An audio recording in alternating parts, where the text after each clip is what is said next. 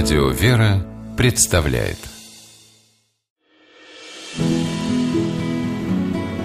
Имена, имена милосердие.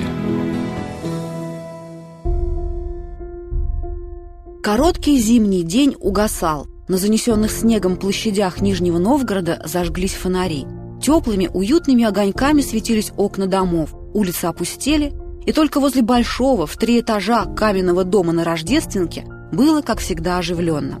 Морозными вечерами, впрочем, как и в любое другое время, сюда со всего города стекались люди, которые по воле обстоятельств оказались без крыши над головой. Двери этого красивого современного здания всегда были открыты перед городскими нищими и бездомными. Здесь располагался ночлежный приют, построенный на средства богатого и известного нижегородского купца Николая Александровича Кугрова.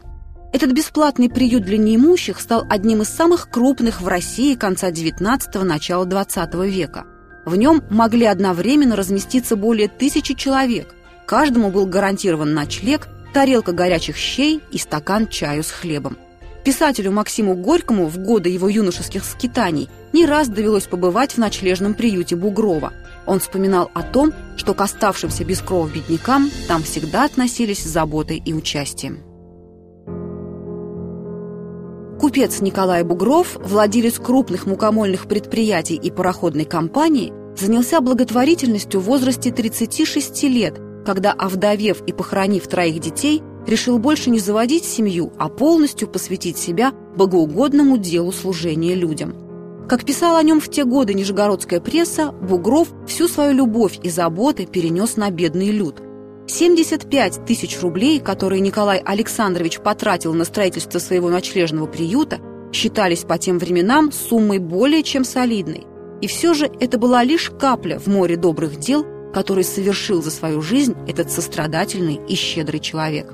В 1887 году ровно столько же Бугров вложил в строительство Нижегородского вдовьего дома, приюта для матерей-одиночек и женщин с детьми, потерявших супруга-кормильца – в доме располагались 20 отдельных квартир, баня и прачечная. Дети посещали школу и ремесленное училище. Еще через несколько лет в Нижегородской губернии на средства Николая Бугрова были открыты сразу несколько богоделин в деревнях Филипповки, Малиновки и в селе Городец. В среднем на строительство каждой из них купец потратил около 100 тысяч рублей.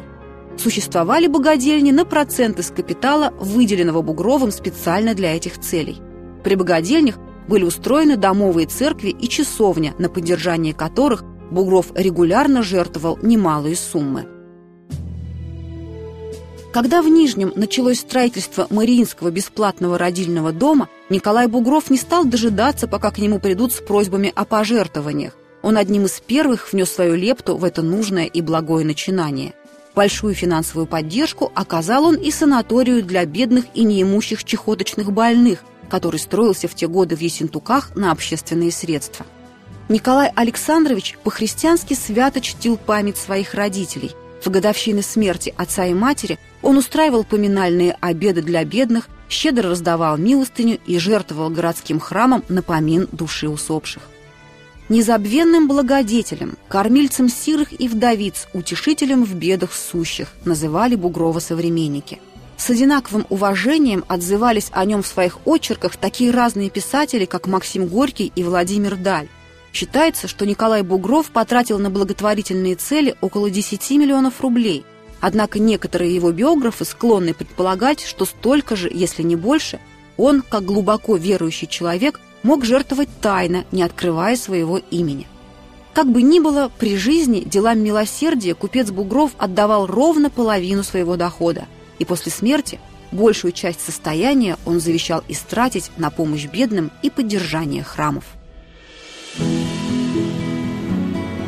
Имена, имена милосердия.